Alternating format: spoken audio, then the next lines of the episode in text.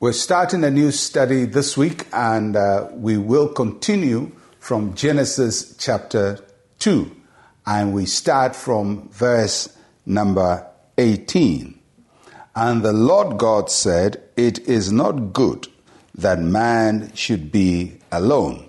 I'll make him a helper comparable to him. The book of Genesis is very important in our knowledge of God because as we encounter the book of Genesis, we see God's unique ways of dealing with us as human beings. And since Genesis is the book, the first book of the Bible, it's also a book of first principles. Much of what you read in Genesis chapter 1, chapter 2, chapter 3, and onwards establish the first principles of God in his relationship with mankind. So uh, the stories there are very important for us to understand God. And this is one of them. God creates man, but he waits to give man a partner. And, and, and that's a very interesting uh, study in God's dealing with us. The animals are created, they have their partners. Uh, man is created, he doesn't have a partner because God created human beings differently. He responds to our need. And there are things that He has made available to us, but He doesn't give them to us until we sense a need in our lives for them, and then we can ask Him uh, for it. That is the basis of prayer. Animals do not pray. When, when, when they wake up, their needs are already met. But for human beings, God wants us to depend on Him, to speak to Him, to talk to Him, to make our needs uh, known to Him. So God created Adam complete as a human being, but there was a need that Adam needed to discover. And God created the situation that will make Adam discover his need so that he can respond to that need. So there are things that God wants to give to us. There are things that He wants to provide for us, but He doesn't provide them for us instantly. He wants us to have a need for it.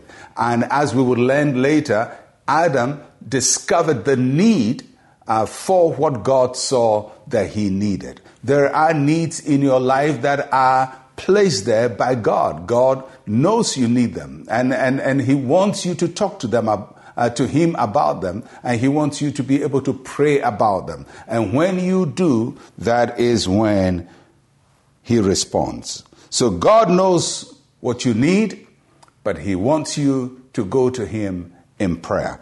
And in this passage, God saw that it was not good for man to be alone, but will man also see that it is not good for him to be alone. Because it's one thing God seeing that you have a need, another thing you also seeing that you have a need. So when God, for example, thinks that you need um, salvation, do you also see the need for salvation? He thinks you need it, but do you need it?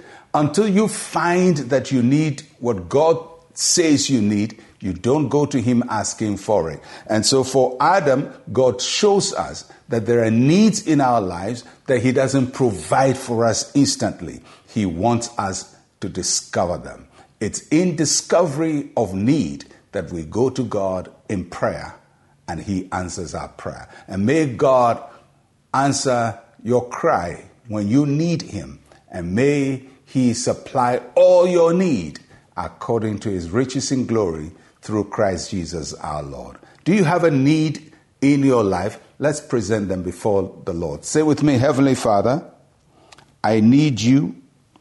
I need your help. I need your presence. I need your divine supply in my life. In Jesus' name, amen and amen. Well, my friends, God knows what you need, but you have to need it too and He will supply your need. I'm Pastor Mensa Otabil. Shalom, peace, and life to you.